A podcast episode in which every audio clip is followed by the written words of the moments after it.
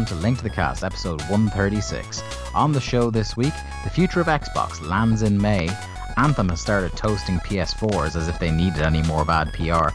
Academics want game companies to share details on loot boxes. We expect only a 7% chance of epic info.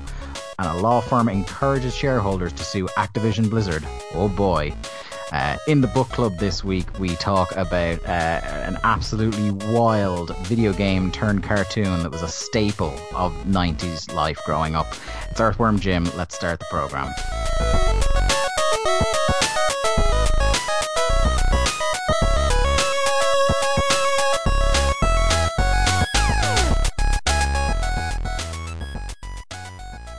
This is Link to the Cast, your weekly dose of video games and nerd culture ephemera, available everywhere good podcasts are sold Apple Podcasts, SoundCloud, Stitcher, Spotify, and many more.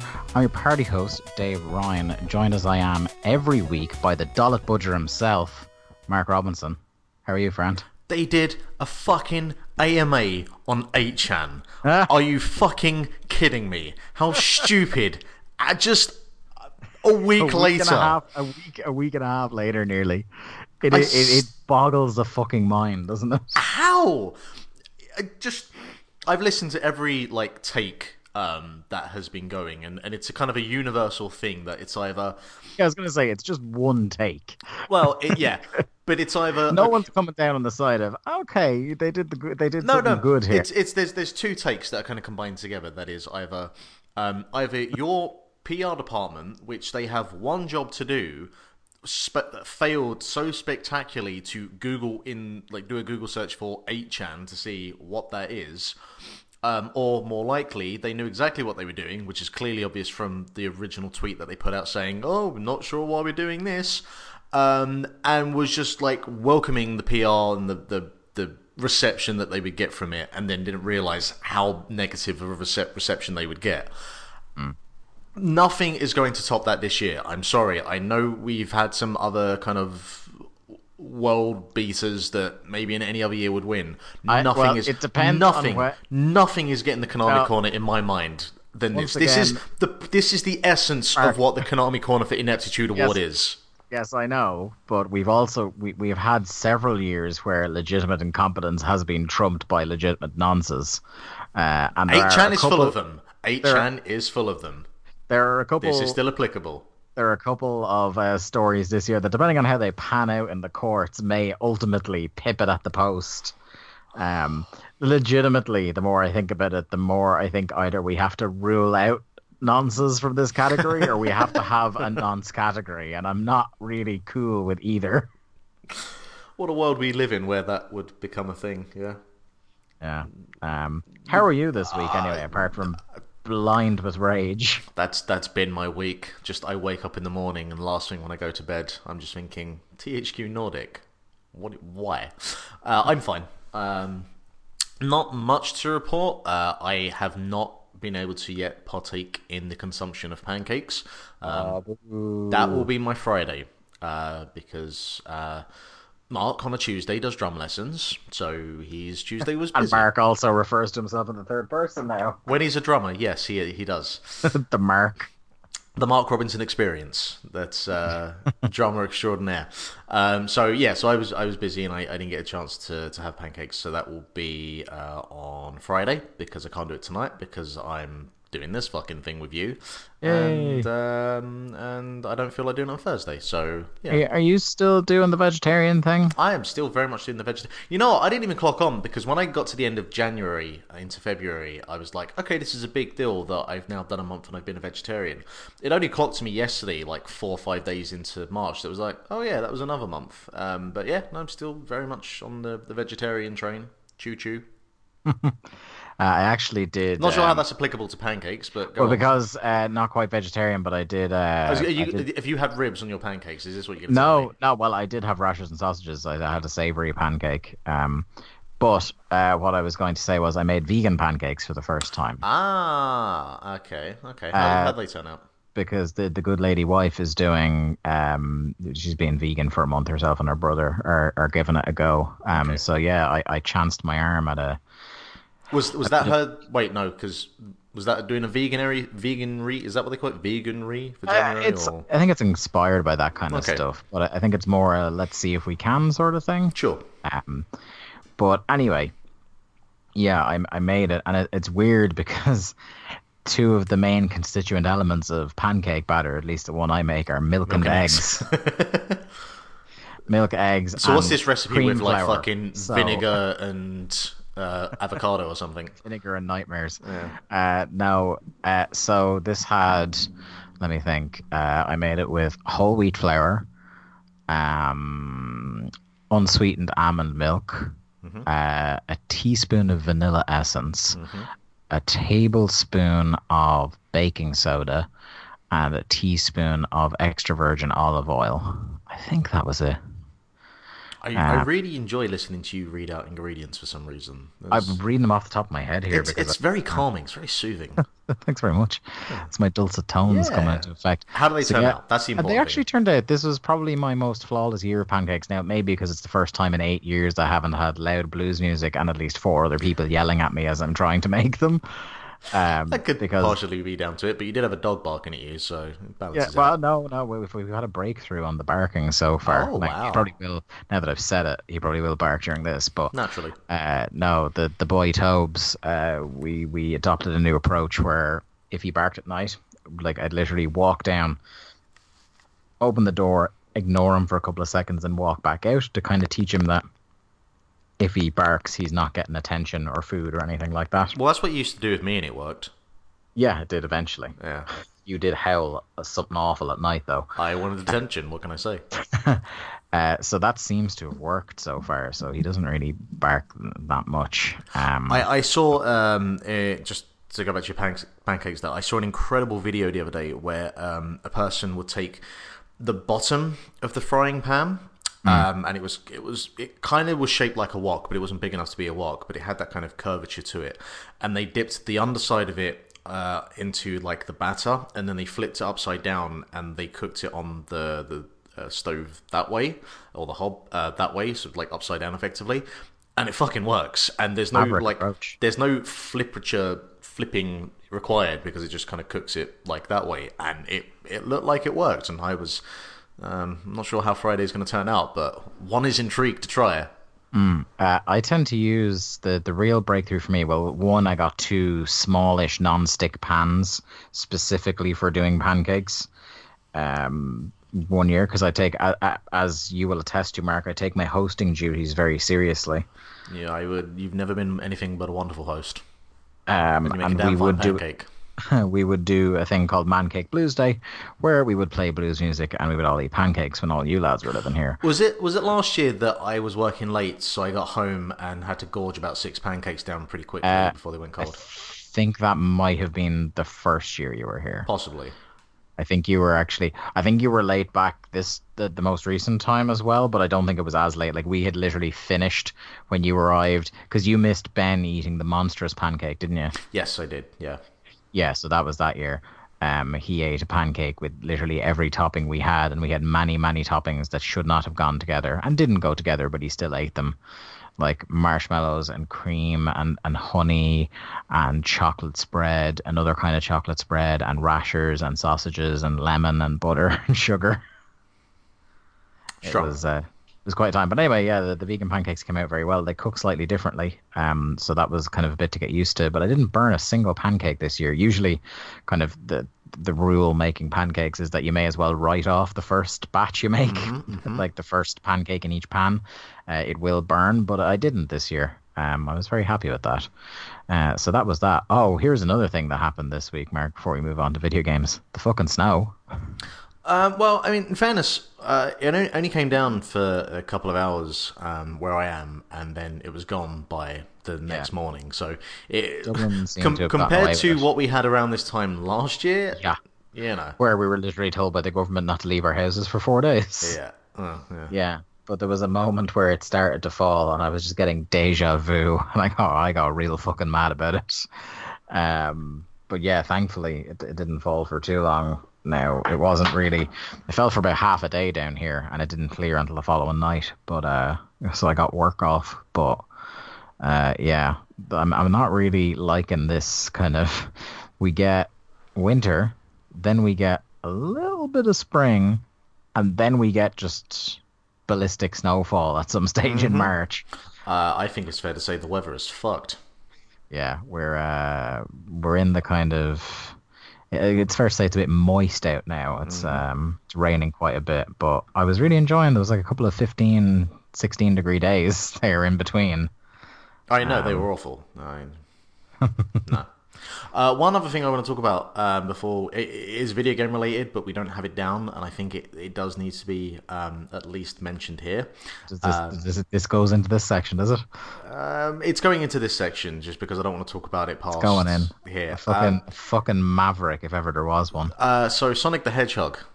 oh boy. Uh, what the fuck is that? Uh, Not like what the fuck is Sonic the Hedgehog nightmare. because it's it's you know what? Because it's very interesting because you've got um, this live action Sonic the Hedgehog and you have this live action Pokemon movie. And it's like how to do one right and how to do one wrong. And it's Now, bear bear in mind, obviously, we haven't that the films aren't out yet, so no no. It could just be a case of Detective Pikachu has a very well cut couple of trailers. you know what I find it hard to believe that that film won't, at, you know, at minimum, just be a. It doesn't have to be a great film, but I think it will be an enjoyable film. I I can see Sonic the Hedgehog the movie just from the character model alone, um, and also the the promotion material, it being like Sonic 2006 levels of bad. Um, I'm kind of hoping for that as well. I will say now that we have the full render of what Sonic looks like. It's bad. It's not as bad as I had been worrying. I thought it was going to be a little bit more kind of anthropomorphized, which would have been. I never would have slept again after seeing that. the version of Sonic I had in my head. So yeah, It's just- it, it's real bad. It's just not like scary to look at bad. It's just it's just fucking Sonic weird. Sonic in any other kind of character model other than like the original early 90s version of Sonic which was this kind of well looks a little bit more like a hedgehog. It was shorter. It was just more I don't know just just smaller. You know it didn't have the long gangly legs that just make it look like yeah again some sort of fucking nightmare. And they've really they have really kind of like doubled down on that version of Sonic. And uh, mm, just it just does it no. It looks more like a werewolf than a hedgehog and we've already had a game where he's a werewolf Were- Werehog. or a werehog and that wasn't any good either Yeah. okay i'm done You- You're done now. You got your I, venting I out think, of the way. I think i'm done I'm glad to be here for you to be your therapist couch every week on the program. yeah i think i think we've gotten to the point that this is what this is done for now but I think we're overdue some video game chats. yeah are we? got him got him Playing this week. Hey, check it out. I learned the bassline from Final Fantasy II.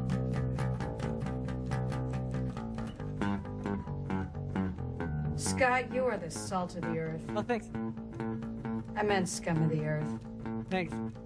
Mark, you been scooting around on them motorbikes? yeah boy been playing me some trials and pretending it's 2010 again and What's this one called? Trials Rising? Is it? Trials Rising. I mean, it might as well have been called fucking Trials Apocalypse or Trials Resurrection or whatever. Trials Revengeance. Trials Revenge. if only. If That's only. not even the, that's not even the last time that's being brought up on this show. Uh, uh, so, um, Trials is, as I've heard it been described um, elsewhere, uh, Trials Rising is a Trials ass Trials video game, and that is good because uh, I kind of fell out of, of fashion with Trials uh, around about the time of I think Evolution or Fusion or um, I- one of Fusion was the PS4 one, wasn't it? I think so, yeah. Um, and they started to add bells and whistles to a degree that I just felt like the the core essence of what a Trials game uh, had kind of been lost. But I also understood that you know you can't like, you can't just keep making you know a, a variation on the same theme. Um, They did like a Far Cry crossover, didn't they? Trials of the Blood Dragon. They did. They did do that as well. You know, they they went to town on it. Um, but it got to a point where it's like, okay, I've had enough of this thing. I'm good. And uh, you know, enough time has passed that uh, I felt like I felt ready to, to try another Trials game. I think the last one I really enjoyed was they had the one on um, on uh, tablet, and I think I don't know if it was on mobile, but I had it on my iPad. And that version was, was a lot more streamlined and a lot more kind of stripped back to the core essence because obviously it was a, a, a tablet version, and that worked really well.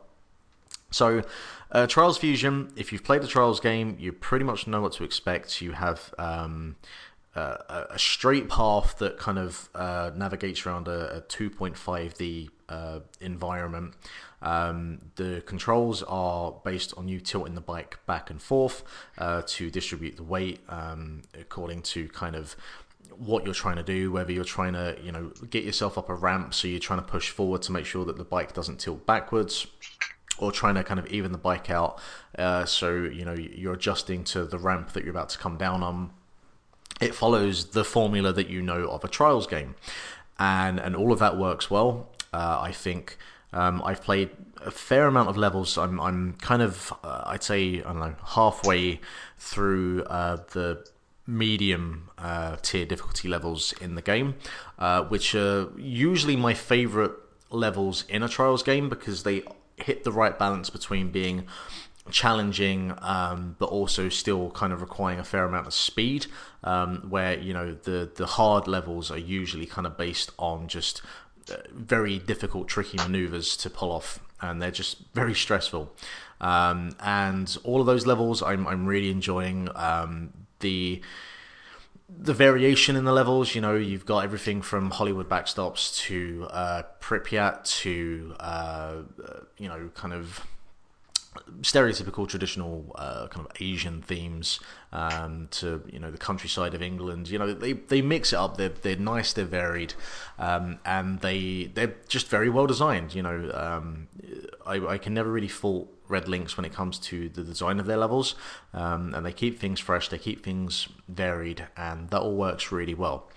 Uh, my biggest issue I have with Trials is everything that isn't racing a bike around a track. Um, Trials has followed into the same trap that Onrush fell into, which was hey, what do games like Overwatch and um, we'll just go with Overwatch. What's the big thing? It's loot boxes. It's um, not so much of Overwatch in terms of like the customization of the character. Uh, Fortnite, Fortnite would be the best example hey, let's give you a character avatar that you can add taunts to, and you can add, um, you know, you can customize and you can customize the bike, and let's put this all behind, you know, a loot box system. And I just don't care for any of that. I have no interest in. I, I am completely fine with the idea of hey, when you complete a level, you get given a, a specific kind of piece of. Uh, um, you know, appearance gear for the, for the bike that you can customize. Sure, I have no issue with that but it just it takes so much time away from what I care about, and um, Onrush did it as well, and I just I have no time for it. I'm not the intended market for that. There's probably people playing Trials for the first time and have come from Fortnite or whatever, and they're into that. Good for them. Yeah, doesn't do anything for me. The other issue is that is is that kind of stuff that the loot is it overly invasive on your experience, or or can you, for the the most part, kind of ignore it? Oh, you can ignore it. Um, it does have the whole. you know, you can purchase a pack for one forty nine and going upwards and purchase uh, those loot boxes.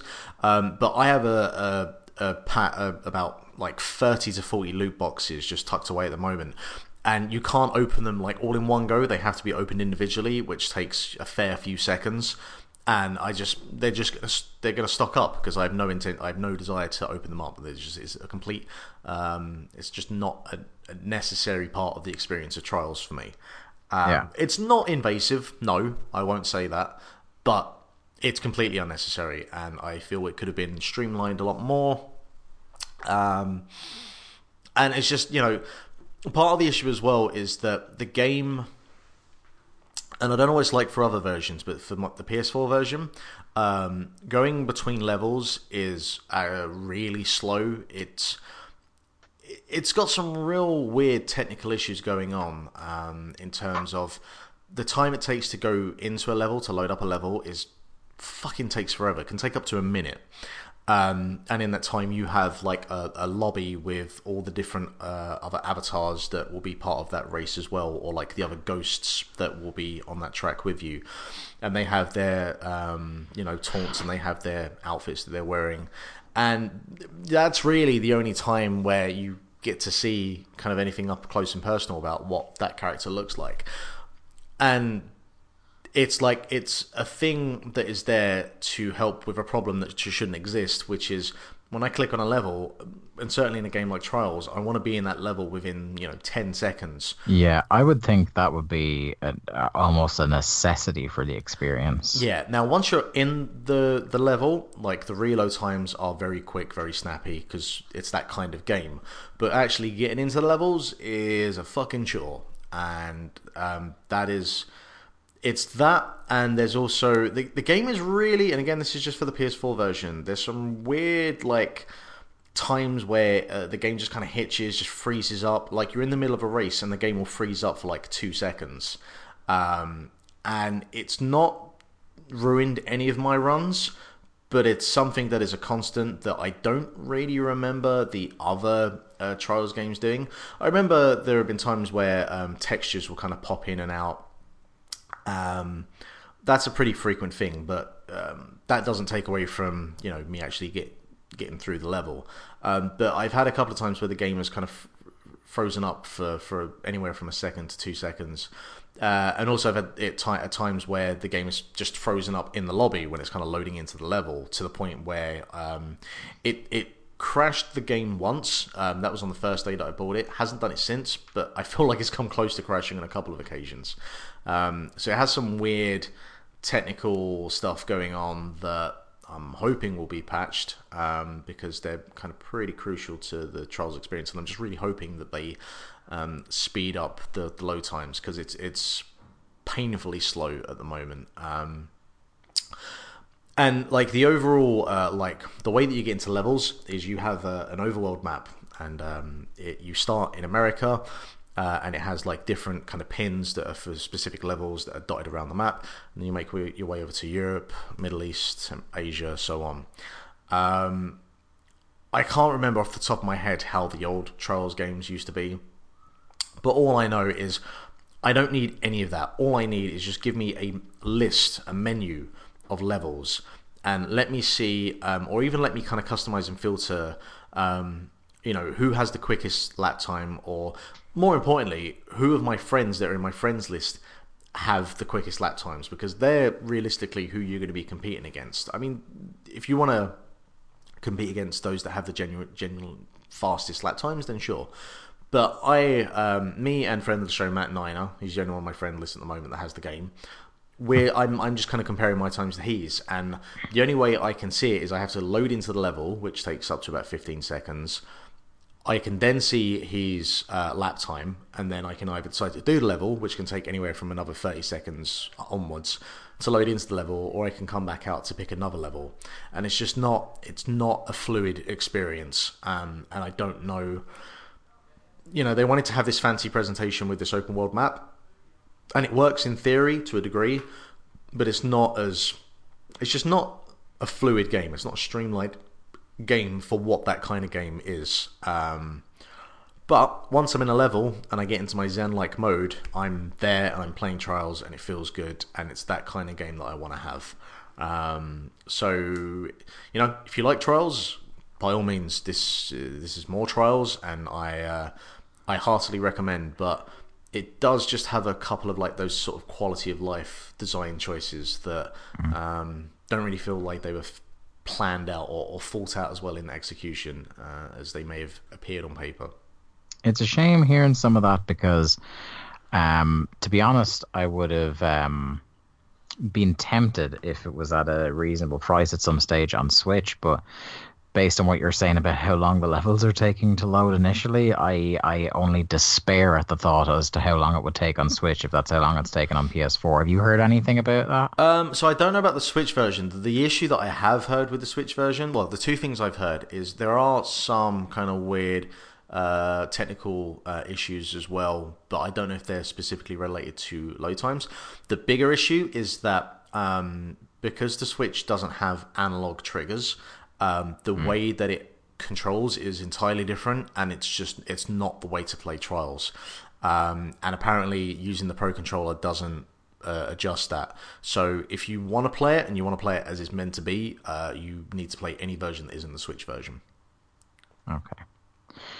Um, I suppose I'll go to what I've been playing. I really want to hear about Ape Out. I've been playing Ape Out. Uh huh.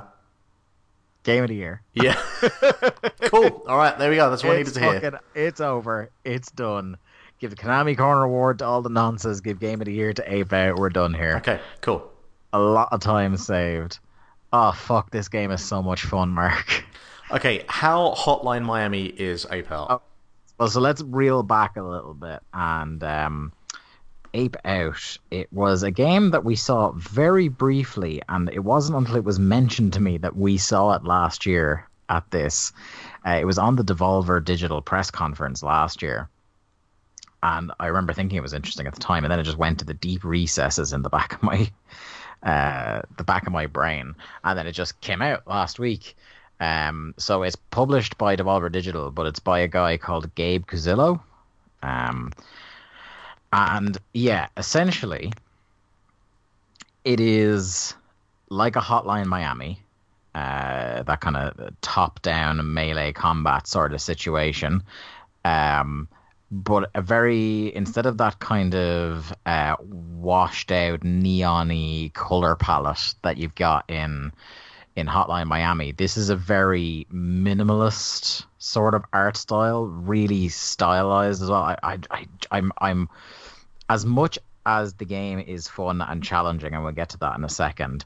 I fucking love this game's style more than anything. Um, both in terms of the art and uh, you but you play uh, an ape who the the kind of gimmick of every disc in this game it, it calls them discs as opposed to chapters uh, every disc in this game uh, is that you break out of a cage and you have to work your way out of this complex or this building or what have you um, level by level and um, if you die at any point, it takes three shots. There are guys dart, uh, dotted around each level um, with guns, and if you are hit three times, or with some of the more powerful weapons, I don't think it takes three times. But if you are killed, you have to rem- you have to return back to the start of the sequence, which is usually about four levels. So you are required essentially to complete four levels almost perfectly to advance to the next series uh, of four and um, as well as the visual style, it's got a hell of a sound design to it. Not only is the kind of the sound of smashing people into a wall or the sound of the guns very satisfying, but as well the music for the game is uh, pretty much entirely, unless I'm mistaken, percussion based, and the kind of in a very Tetris effecty way where uh, completing a Tetris would add on another layer of instrumentation to the point where it then becomes a full kind of orchestra swell and towards the end of a, a level. Uh, in this, it's layers of percussion coming in as you kind of as things get more frantic throughout the level, um, and just you know as you throw a guy into the wall. Uh, there'll be a massive cymbal crash, and then kind of the, the drums pick up pace the, the the more you go through the level. So it really kind of gets the adrenaline going, gets you wanting to move fast. Um, in terms of the controls, are very very simple. Uh, you use your right trigger to smash somebody or throw them at the wall. Um, and use your left trigger if you're quick enough to grab somebody and point them in the direction of, you know, you can then point them in the direction of other enemies with the right stick, and their weapon will go off. And the idea being that you can try and eliminate them with uh, the the guy you're holding's bullets. Uh, failing that, you can just throw guy one at guy two, and they smush in a massive puddle of blood, which is great. Um, but that's the, the that's the, basically the conceit of it, and it's it's very simple, which is great. And um, from then, the the kind of the intrigue and the challenge comes from just ramping up the difficulty of the um, of the levels as you go through. Um, so each chapter or each disc has a side A and a side B, which are the kind of the side A are the the basic sequences of levels where you're where you they kind of one by one introduce you to the new things that will be in this chapter, if there is any. So you kind of get a feel for it, and then the side B is the more challenging stuff, uh, leading you to the end of that disc. Um, and from what I understand, from what I've read about the game, I haven't read too much because I've just been, I've just been playing it. Um, one of the things that gets praised, apart from I think the phrase that's used a lot uh, for the the the the way the sound is designed uh, is reactive music, is what uh, Devolver Digital call it, where the the soundtrack kind of reacts to uh, how fast and how furious you're playing. But uh, the other thing I, I've heard uh, a lot of praise for is that in each level, there's kind of there are fixed the the start point, the end point, and if there's sometimes when you get to there's a chapter called High Rise, I think it's called, uh, where every so often it won't be. You're usually crossing left to right or right to left um, to get out the door on the far side of where you started to go to the next level. Um, at a certain point, it gets added in that occasionally there will actually be a little bridge at the bottom or at the top to take you into a different building that you will then work down in um, after that. But apart from the fixed points in the levels, the obstacles in each level are procedurally generated. So you can't really go from memory as to where you know if you start on the right hand side, the door is somewhere on the left hand side, and vice or vice versa. But the points and obstacles and enemy placement in between those two points is random. Um, so the same left to right progress. If like if you watch me play level one or side or side A of disc one, it won't resemble, except in the very few fixed points, uh, anything to do with what I did uh, when you play it. Uh, so that kind of it adds an extra challenge in that way that you can't go okay i know that it's like three steps to the, the right and then down and then across and then up and then across again uh, to get to the end. And there are kind of there are doors that open and shut. There are sequences where you have to go through kind of um, long corridors and you have to really think about okay grab the first guy throw him into the second guy or grab the first guy use him as a shield. There are, uh, is a point where you are able to rip doors off hinges to go down corridors and you can hold the the uh, the door in your hands until you get nice up close to them and then you can throw the door and flatten a whole bunch of people in one go. Um, there's a surprising amount of as much as the game encourages speed that you kind of the more you stick around, the the less lucky you're going to be because occasionally you'll clear out a couple of guys and then sirens will go off, doors will open, and then maybe six or eight more guys come out, and you literally won't be able to get to all of them quick enough before you get shot to bits. Um, so it does value speed in that way, but it also values strategy in, in those kind of when you get to those corridors or you get to a kind of a precision and a strategy uh, is definitely encouraged in this game. I just, Mark, I love it so much. Um, I, have already gotten through. Um, I believe I'm I'm right at the, the tail end of um, disc or disc three, and in that one, so I've gone through the first one. I've gone through the high rise one, which is quite challenging and now on the side of the disc I'm on at the moment, instead of going through um, kind of leveled and leveled and leveled and leveled and checkpoint, it's one super long procedurally generated tunnel um, that is much more punishingly designed or punishingly randomized than uh, in in previous discs, where it's kind of this is the point where it's separating the wheat from the chaff. The people that may have been able to brute force their way through to this point uh, from the people who are actually thinking about what they're doing. Um, I think you're going to really like this game. Uh, it's also got every disc once you complete it has an arcade mode. Uh, that I, I don't know whether that's you can go in and kind of like pick out a sequence to play or what what that involves, and you can also then go back and do it on a harder difficulty as well. And I, I that will probably be up your masochistic streak. Uh, but maybe not for me. For some of them, anyway, that's for sure. Uh, and it's only like fifteen quid as well. I think. Yeah, is... I, I, saw the the price of it. Although it seems like it's a uh, it's a relatively short game. Um, so Yeah, I'd say it only take a few hours yeah, um, to beat. Uh, and then, of course, the because it's procedurally generated, and because there are uh, there's an arcade mode and there's additional difficulty settings, uh, that's where the replayability comes in, as opposed to there being this incredible gripping story. You're just an ape who's trying to get out, hence ape out. yeah, yeah. I, I really want to uh, play that. It looks it looks like I'm I'm intrigued to see because of the the fact that it has that kind of procedural generation feel to it, like Hotline Miami. Um, and games like Rayman Origins and Super Meat Boy, they at times feel like a kind of a rhythm action game in terms of you have just certain beats and certain points and a certain path that you kind of work with. Um, but because this has the procedural generation, I'm I'm curious to see how the the flow of the game feels because you're not kind of you know uh, working to to figure out the exact line to say right I'm going to hit that guy then move here then hit that guy then move that then hit that guy and you kind of do a trial and error with um, you know figuring out your exact line. Because this has the the procedural generation I'm, I'm curious to just see how how the feel of the flow of each level uh, differs or com- compares I, I would describe it as immensely satisfying. Um, if you want, if you're not sure, if you're on the fence based on my description, uh, I would say go to. There's uh, an Ape Out Unleashed gameplay trailer on Devolver Digital's YouTube channel. There's also a quick look that Giant Bomb have done. Basically, watch the first 30 seconds of either of those, and it's the first 30 seconds of gameplay from the first level, and you'll know in that 30 seconds whether this is a game you want to play or not. Um, because that's what it took. Uh, I had complete, like I said, I completely forgotten this game, put it in the back of my head.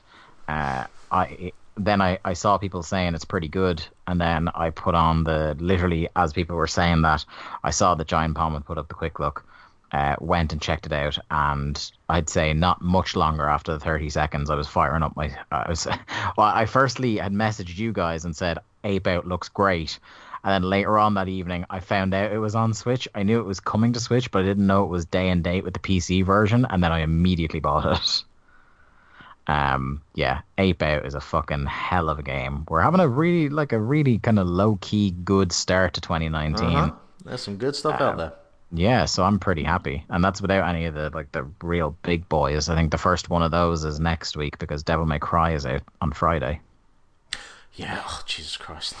which I have preloaded and ready to go. I don't have any time. I know, right? And that's it's come to it's on. Um, the reviews started to break just before we recorded this, and it looks like it's very, very good. So I'm very happy about that. Cool. I look forward to playing that in November. Indeed. Um, let's now go from what we're playing into the news this week. News. On the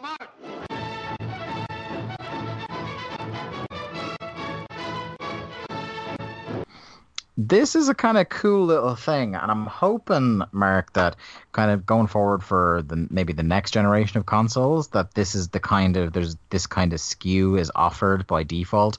But it sounds based on uh, reporting within the industry that there is going to be a discless Xbox One X released in May. Um, and they're aiming for, and I quote, near global simultaneous launch. Um, this is cool. Um, you know, we talk about the all digital future and how like I've had my I've had my Xbox since uh, when did those consoles come out? 2013. So I've had my I've had my Xbox since 2014, and um, I would say in that time I've probably only bought about six disc based games for it.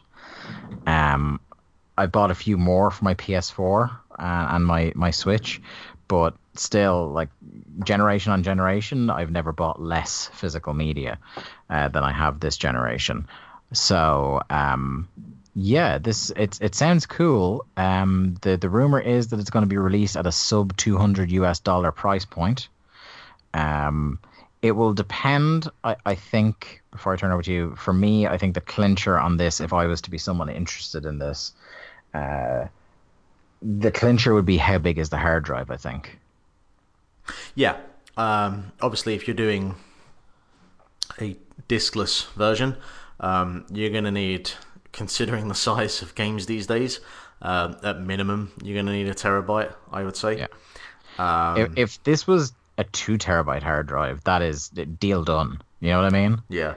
Uh, Um, I, I think the thing for me isn't even so much um, what they do with this release. Uh, I think you were saying there about, like with the next generation, will they have a uh, a diskless variant version of you know the PS5 or whatever Microsoft have? Um, will they have diskless version diskless versions of them at launch to go to coincide with the standard release? Because you are right, and I'm with you that um, this is the the generation of consoles that I have spent the, the least amount of money on physical versions of games. Um, and I don't think that the physical version of a game is ever going to go away unless the the, the entire uh, business model of of um, companies change and we go towards a more uh, Netflix style platform, which is a, a a possibility in the future, but we're not there yet. We don't have the technology. We don't have um, you know enough players with uh, powerful enough uh, internet to, to make that internet connections to make that work.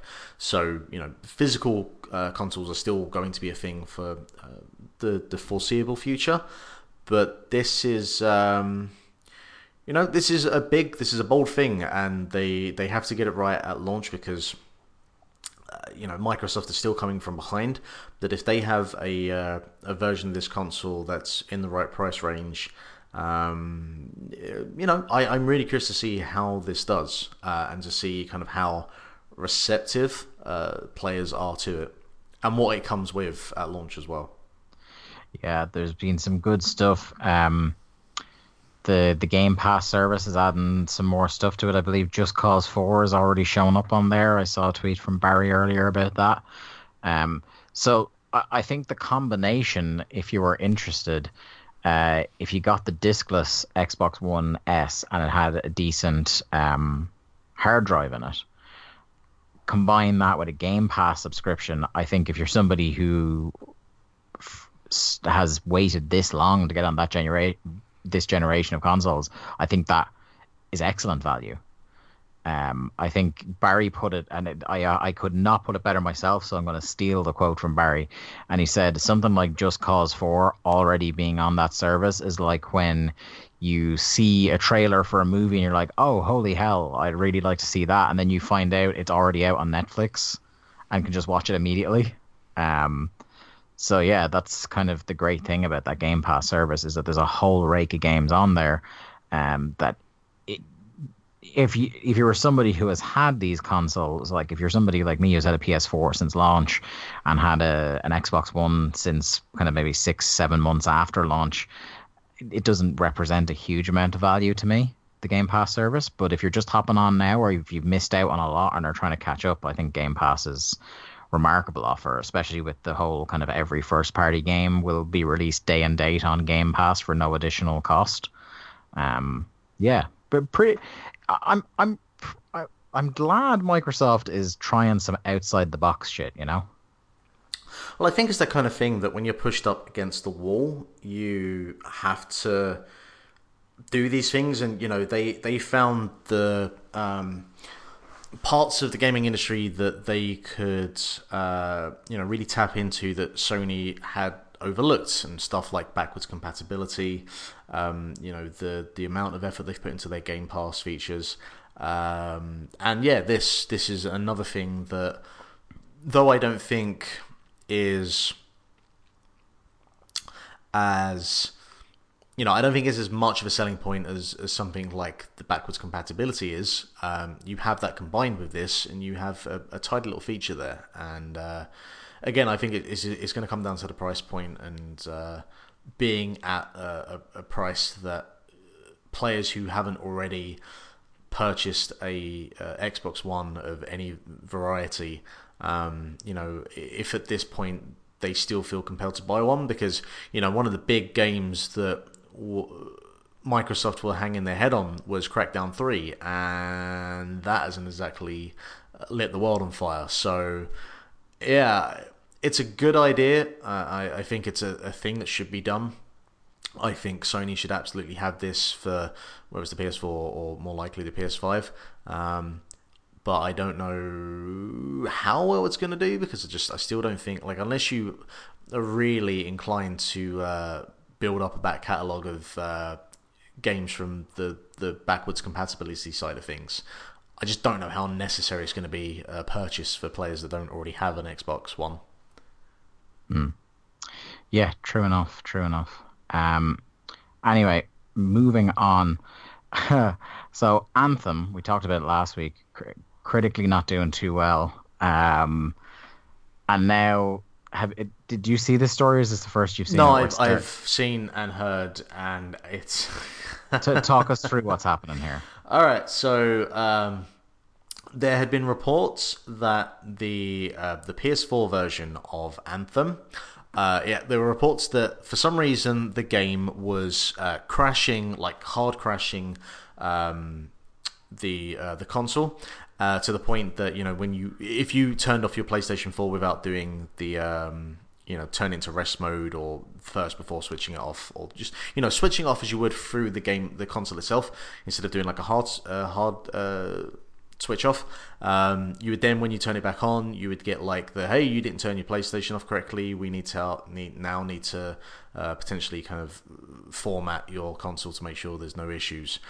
Um, but yeah, the game somehow was you know bricking uh, consoles, uh, which in the the pantheon of things that uh, a game can do to uh, crash or, or to be buggy, bricking your console is about as bad as it can get because you know that can do potentially irreversible long term damage to the console itself.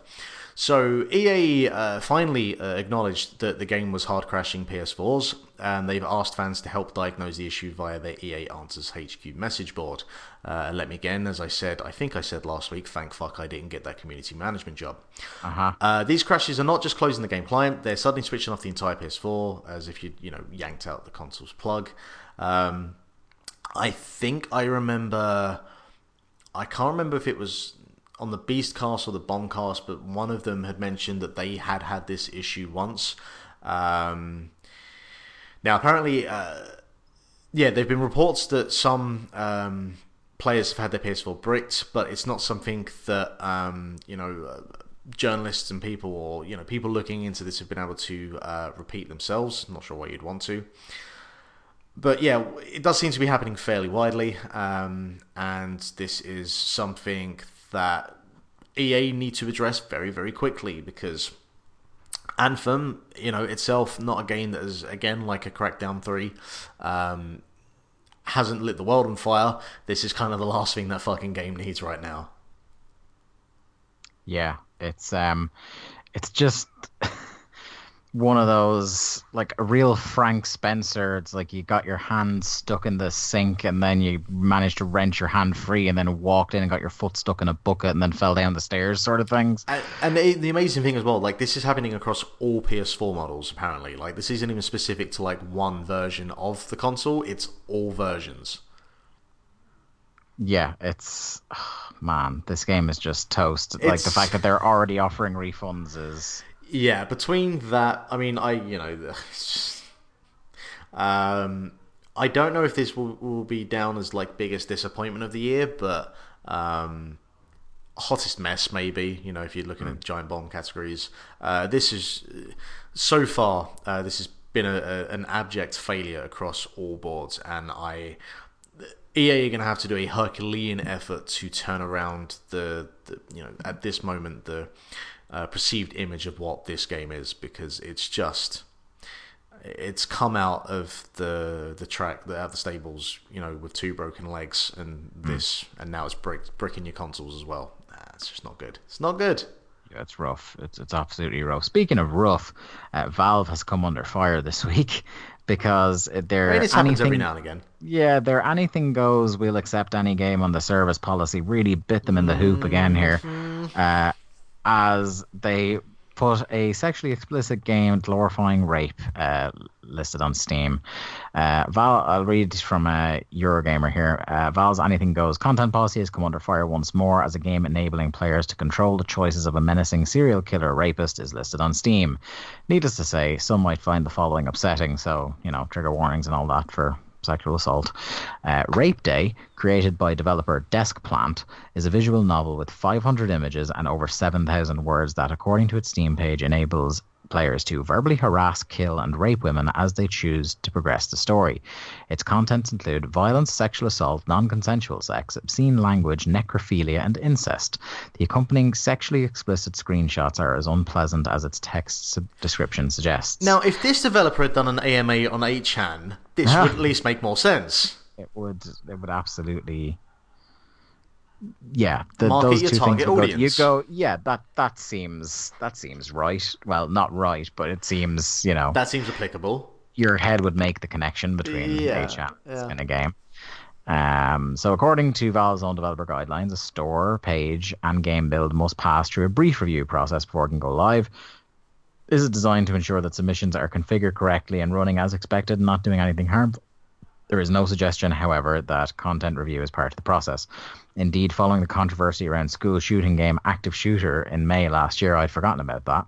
Uh, Valve announced that it would be changing its content policy to allow everything onto the Steam store except for things which we decide are illegal or straight up trolling.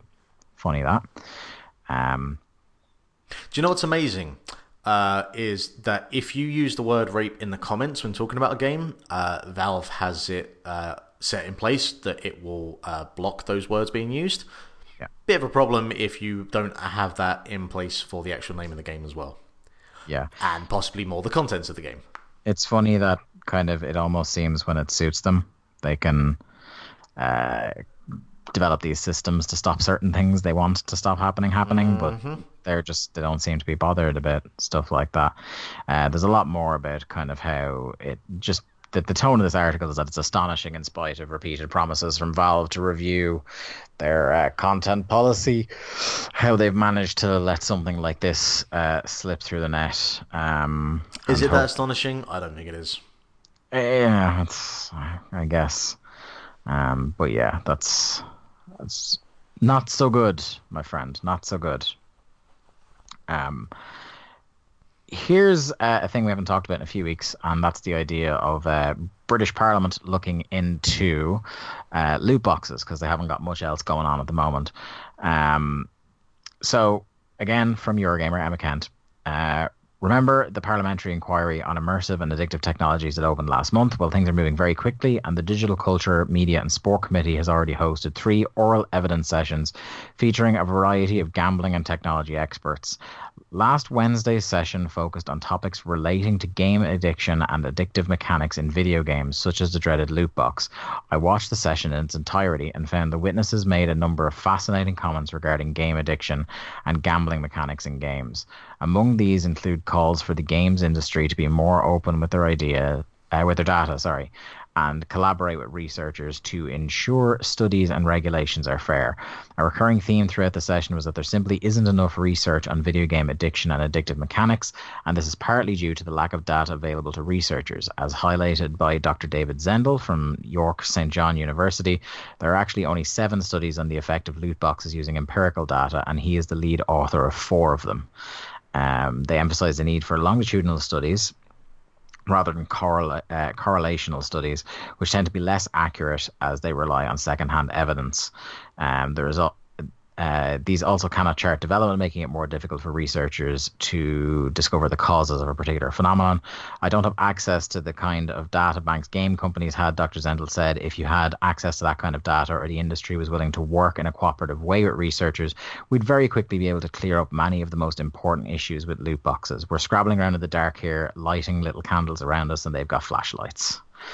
Um, so yeah, I, I think the the calls from Dr. Zendle and others uh, very fair. That if we want to get to the bottom of whether these are what the deal is with loot boxes and addiction and things like that, we should, in a in an ideal world, uh, get our hands on empirical data from game companies that that would help in that respect.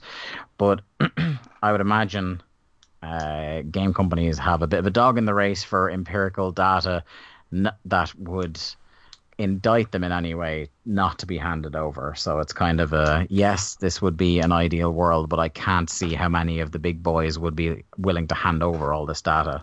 Uh, I think to be even more cynical about it, uh, loot boxes make a fuck ton of money, and uh, considering the restrictions and regulations that have already been put in place in countries like Belgium, um, if that was to become something that would be, uh, you know, I think we've d- discussed this before, but if that was put in place, you know, across say like the European Union, um, that would have a rather large detriment, detrimental effect on publishers and develop, developers' uh, bottom line.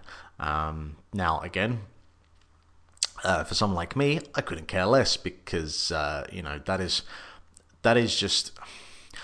I want developers and publishers to make money. I want games to be successful. I just I have never found um, loot boxes to be anything that adds to the quality of a game's experience, and it's just it is there to make as much money as possible, and uh, that is the you know I'm not completely a you know down with capitalism kind of person, but you know, that's one of those areas where I'm just like this is a completely unnecessary thing to exist, and it only serves to uh, potentially uh, impact people that have gambling problems or have those kinds of addictions uh, to spiral out of control very quickly. Yeah, it's um I just it's so kind of it's like the point Jim Sterling always harps on when he talks about loot boxes and AAA developers where it's like they're not happy to have huge amounts of money. They're not just happy to have record breaking revenue. They want more of the money. They want all of the money. Uh, it's just never enough for some of these big guys. Um, and speaking of which, that kind of leads us into our next story. Speaking of the big boys, uh, Activision Blizzard uh, could be at risk of a some sort of class action lawsuit. Uh, another law firm has joined the push to find a lead plaintiff against Activision Blizzard on behalf of shareholders, accusing the publisher of misleading them over the end of its partnership with Bungie. Uh, Kuznicki Law PLLC is inviting anyone who purchased shares between August 2nd, 2018 and January 10th, 2019 to submit their losses for a class action suit filed earlier this year by Pomerantz LLP in the Central District Court of California. The complaint centers around the breakup between Activision Blizzard and Bungie, whereby the former sold back publishing rights for Destiny to its developer. Um, Kuznicki uh, alleges that Activision made materially false and or misleading statements and failed to disclose certain facts around the decision. Um, in the firm's loss submission form, it claims Activision failed to disclose that the termination of Activision Blizzard and Bungie's partnership was imminent, or that w- uh, this would foreseeably have a significant negative impact on Activision Blizzard's revenues. Uh, it further claims that as a result, Activision Blizzard's public statements were materially false and misleading at all times. Uh, there are details on how shareholders can participate uh, in the lawsuit on the form. Um, yeah, so about what do you make of that? I, uh, I mean, I I didn't follow the the split of uh, Activision or, or Activision Blizzard given like the rights back to Bungie, so I don't have a lot in, in the way of kind of thoughts and feelings about this, uh, and I'm I'm very kind of disconnected from uh, Destiny as a whole. Uh, but I'm, I'm curious if you have any uh, any thoughts and feelings about this. Uh, with these class action lawsuits, um, it's it's tough to not look like it's just a kind of let's try and wring money out of these guys. So I don't know if they're gonna. Definitely, it seems Activision Blizzard acted in bad faith on this by not kind of making public a huge amount of the details involved, um, and that's bad. Um, but I don't know if anything is ultimately going to come of this. I know part of their um, record revenues they talked about was was uh, earlier this quarter was they were able to kind of write off the cost that Bungie was putting on them now that they're separated. Uh, so that's even more disingenuous on their part. On their part. Um, so yeah, I don't really have much more to add to this. Only it's kind of it's one to watch, and um, yeah, it's it's um, it's a it's a fucking mess. It is for sure. Usually, these things usually are. Yeah, indeed. Uh, moving on from that, uh, just our final story of the week. I put this in as a little bit of a bonus because I thought it was funny. Like we talk about how um, with all studio closures and things like that, um, that um, people are under pressure. They're constantly afraid that they're going to lose their jobs. They're not being paid the right amount for the the amount of uh, work they put in. I saw this GamesIndustry.biz article about how uh, Nintendo of Japan employees work. We we talked at the end of the program last week, I think it was, about how Iwata, when he was still alive uh, and the Wii U was struggling, uh, rather than put people at fear that they were going to lose their jobs, he uh, took a complete pay cut um, so that no one had to be fired. Um, because people under pressure of losing their jobs can't create the art that they wanted from Nintendo. Uh, and this kind of bears out in some of the details. Uh, a recruitment page on the company's Japanese website offers a breakdown for graduates thinking of applying to the platform holder and reports that the average annual salary is the equivalent to $80,000 US.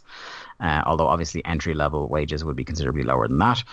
Um, Employees also get potentially get bonuses in June and December, plus a pay increase every single April.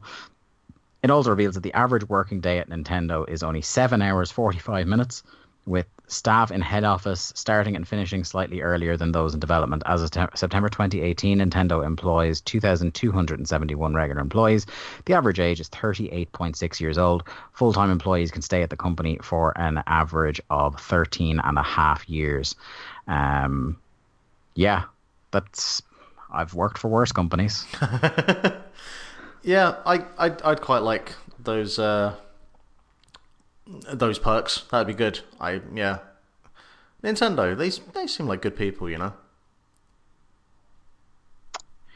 Yeah, that's for sure. That's for sure. Um, anyway, that that little bonus news story aside, we're we're done now. We're going to move into the book club. Every week we talk about an important game from the past that you should play again or play for the first time you haven't already. This week uh, we're going all the way back to the '90s to talk uh, a pretty damn weird one. It's Earthworm Jim. Earthworm Jim, the soil he did crawl. Earthworm Jim, a super suit fall. Jim was eating, chewy length of worm flesh, but all that came to a crashing end. He's such a groovy guy. He rockets through the sky, cruising through the universe, having lots of fun. Here comes Earthworm Jim, you know that he's a mighty one. Look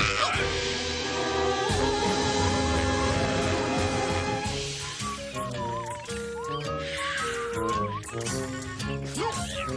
Despite his great big muscles and his really big ray gun, Jim is still an earthworm, but then he's the only one with a super suit to make him really super strong. Jim can be a winner if we only sing along. Earthworm Jim. We think he's mighty fine. Earthworm Jim. A hero for all time. Earthworm, earthworm, earthworm, earthworm Jim.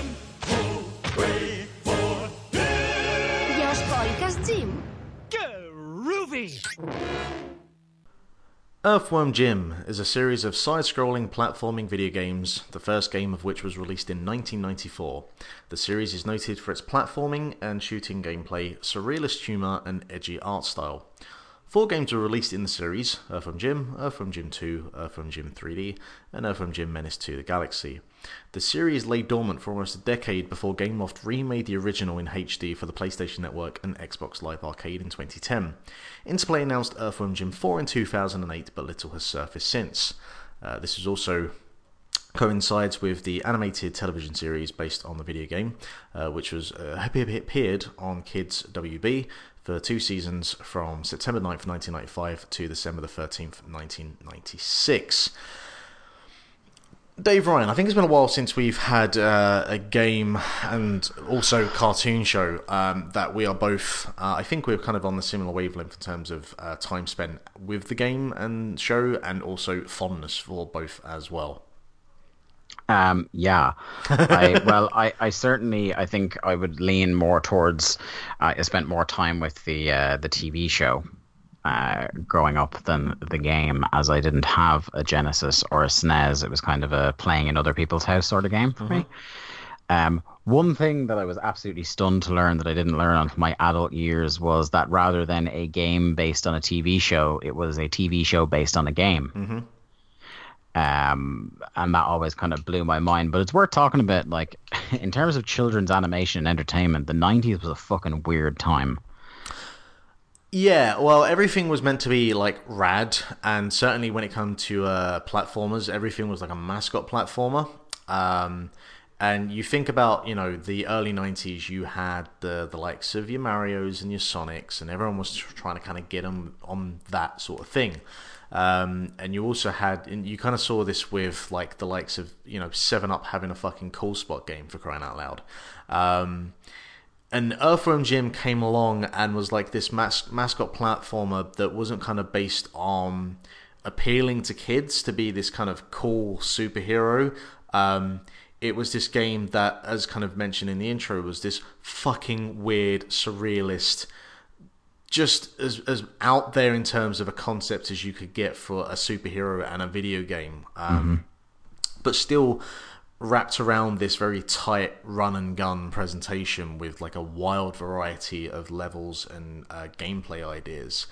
And um, it was one of those games in the 90s that I remember playing as a child that just stuck out to me for how fucking vivid in terms of how smooth the animation was and how just kind of vivid and wild the characters were. And you know that surrealist humor because at the time I would have been also uh, kind of aware of stuff like Ren and Stimpy. And so like I had a I had a fondness for you know cartoons that just were not, uh, you know, as much as I love something like Rugrats or Recess, I also really appreciated when shit got fucking weird. And, you know, uh, like Cartoon Network in the, the mid to late 90s had, like, I mean, Cow and Chicken is about as fucking weird a cartoon TV show that is actually aimed at kids as you can get. Cow and Chicken, Freakazoid, Animaniacs. In a similar vein to Earthworm Jim, you have The Tick.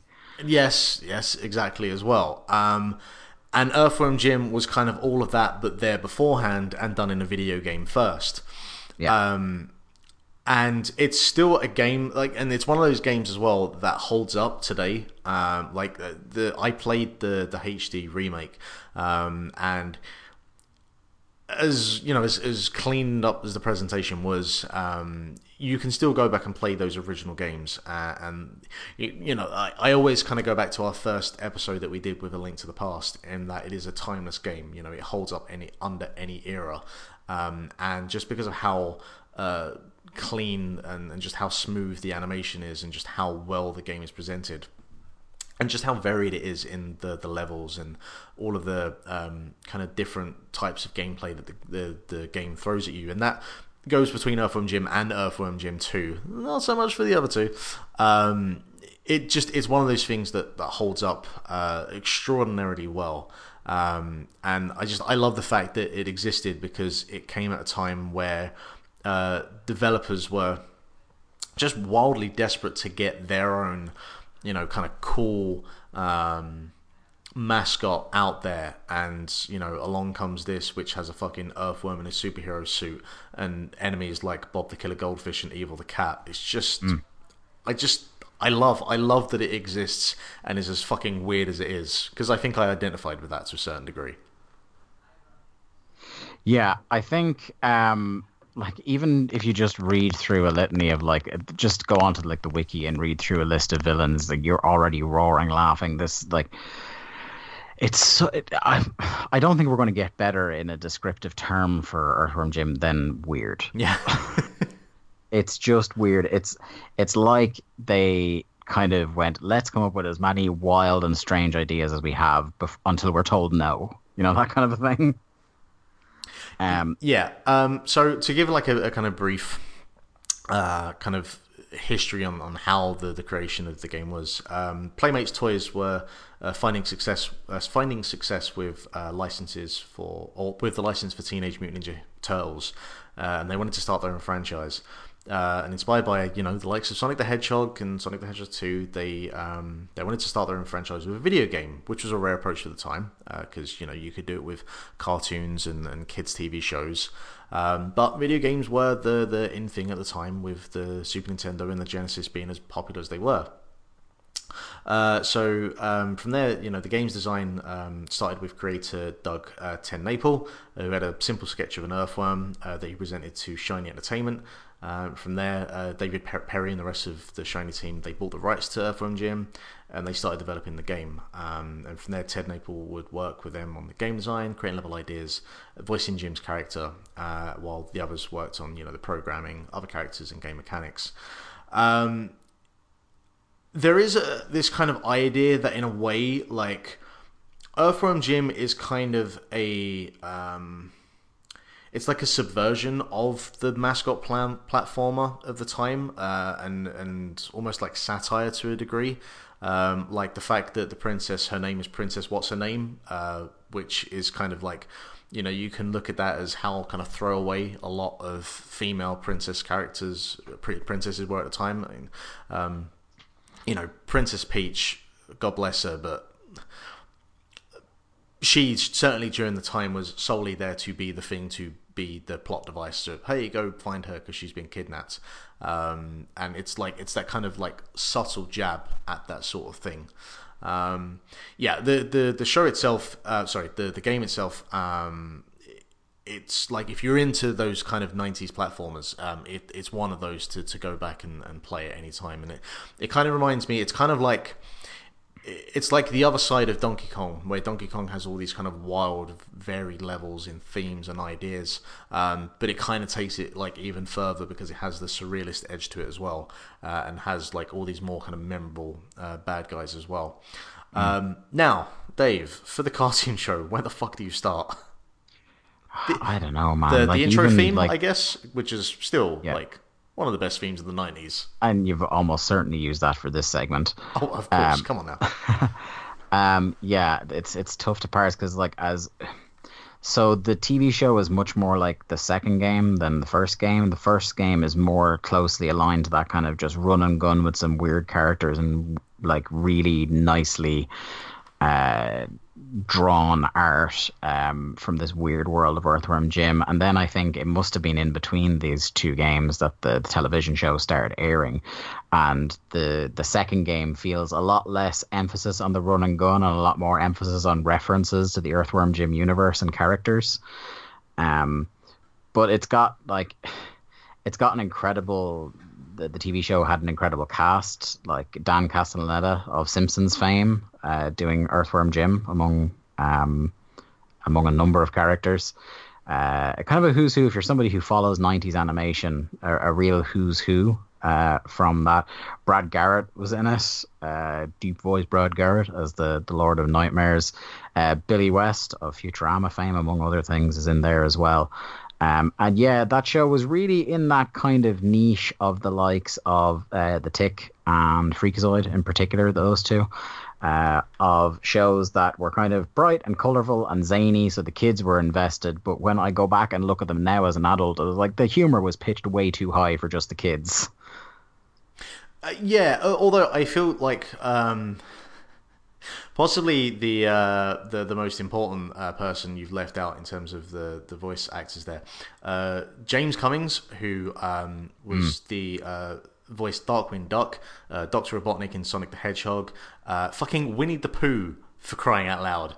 Um, and he was the uh, voice of Psy-Crow, Bob the Killer Goldfish, and I mean, he's just.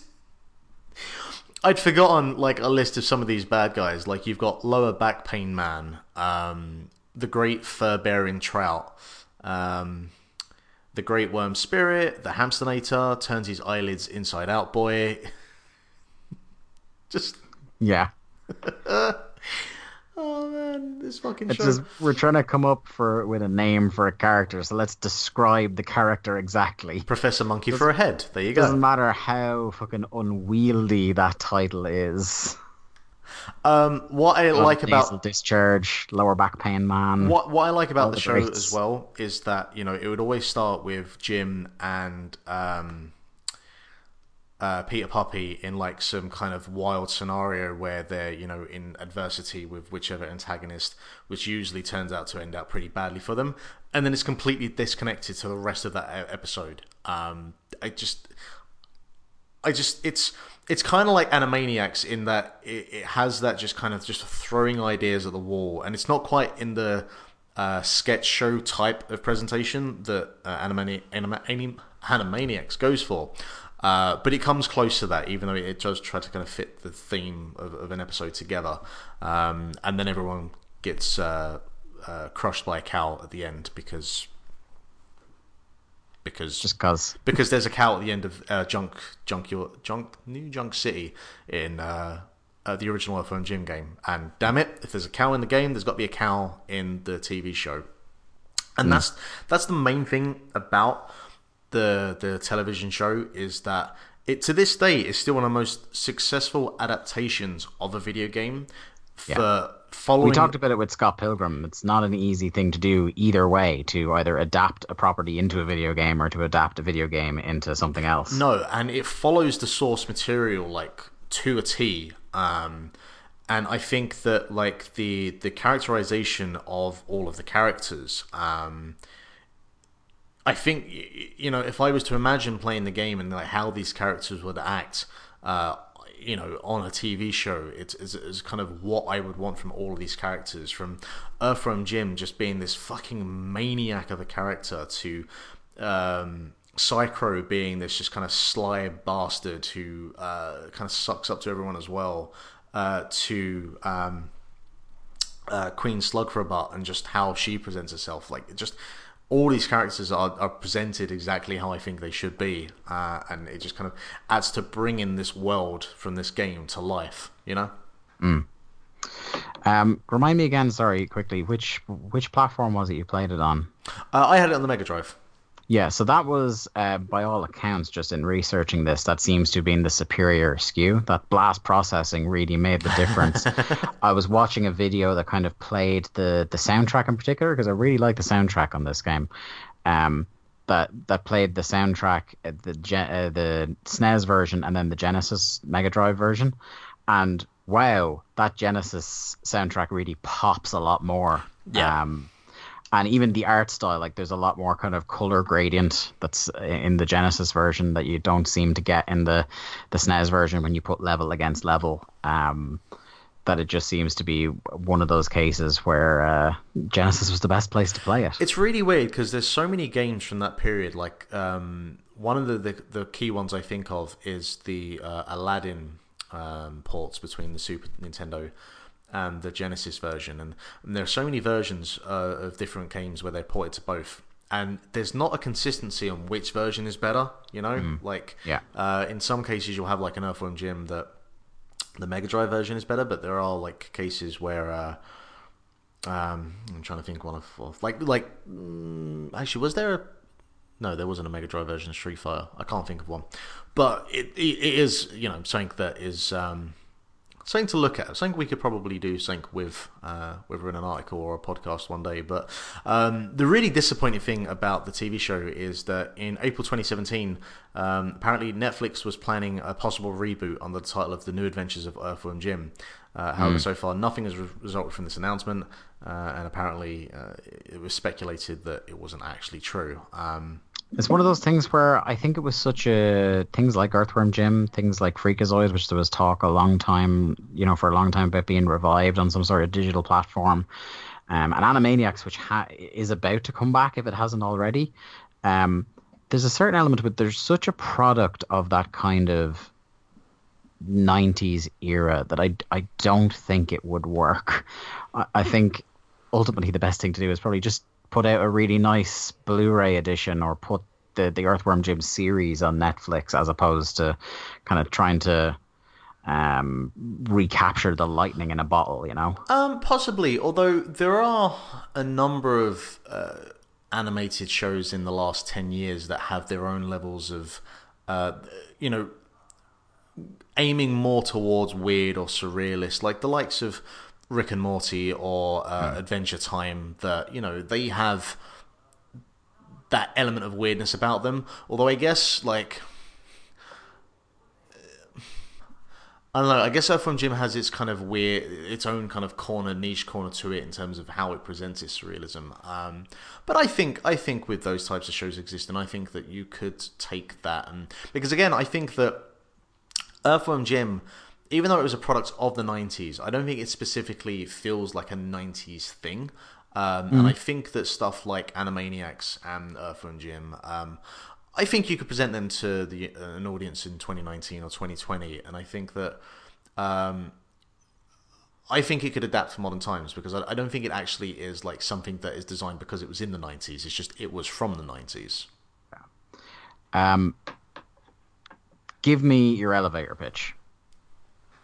Uh, I would say that uh, the game itself, as uh, as a as, as a challenging, creative, funny, mad experience that was uh, a totally different kind of experience from the other platformers and run and gunners at the time, uh, is a truly truly memorable experience, and that Earthworm Jim is the hero of all t- times um, and that the animated show is uh, genuinely one of the funniest um, and again memorable uh, animated shows of the 90s that and I was watching a couple of episodes today to kind of uh, catch up with it and it still uh, it still holds the test of time. Uh, I think it still stands up.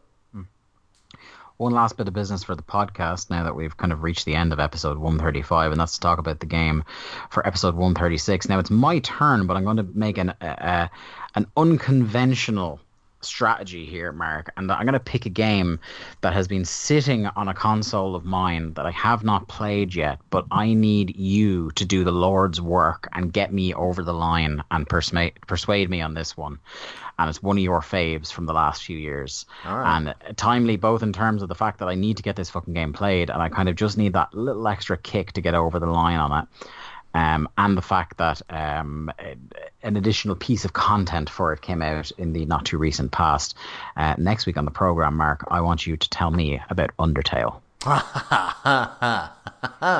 yeah, I can do that. Okay, so yeah, Undertale. yeah that's, a, that's a thing I can do.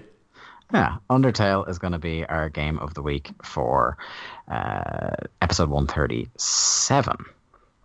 I believe it will be. So you uh, want that's to play Deltarune by next week? Is that what you're telling me? you don't have to play Deltarune, but certainly, um, you know, make that case for me. I, you know, I can do that. Okay. Uh, that's going to do it for episode 136 of the program. Um, at Link to the Cast on Twitter uh, is the best place to, or facebook.com forward slash Link to the Cast to keep in touch with us, get the content as we post it, the hot, fresh, new stuff uh, as it comes out. Um, at the day to day for me on Twitter individually, and Mark is at Lithium Project. Um, we have a bunch of different podcasts on our little Link to the Cast network here. Um, we have the Grap Up, which is our once in a while pro wrestling podcast. Uh, I'm probably going to do a special on 16 Carat, WXW's uh, big annual tournament that I'm going to over the weekend. Um, so have a look out for a, a bonus Grap Up posting in the next week or so. Uh, Popcorn Social, still plans afoot, and it's all my fault at this point with work and everything like that that we haven't got that one recorded. Uh, our Sochi Awards. Um, and then uh, uh, they're all available on the same podcast feed, but in a separate podcast feed, you can listen to Days of Thunder, the WCW rewatch, uh, WCW Thunder rewatch podcast with myself and the friend of the show, Lee Malone. Uh, we're up to our fourth episode where we talk about Snickers Souled Out, our first pay per view on Thunder Road, which just dropped e- two days ago. Uh, as we record this earlier in the week, as you're listening to it. Any chance, Um, Dave, was that a bad show? uh, it was an interesting show, put it that way. Mm-hmm. Don't want to spoil it, but uh, I found interesting parallels between uh, WCW in 1998 and the movie Zoolander. So you're going to have to tune in for that. Um, yeah, that's Days of Thunder. It's on its own separate podcast feed, so you're going to have to search for that and subscribe. But we usually kind of uh, retweet uh, links to Days of Thunder shows as they come out on Link to the Cast. So you sh- on the Link to the Cast Twitter feed, so you should be able to find it relatively easily. Anyway, for episode 136, I've been Dave Ryan. The man on the line has been Mark Robinson. I'm in the middle of a yawn as I close this show, which is very unprofessional, but we'll see you next week. Bye. Bye.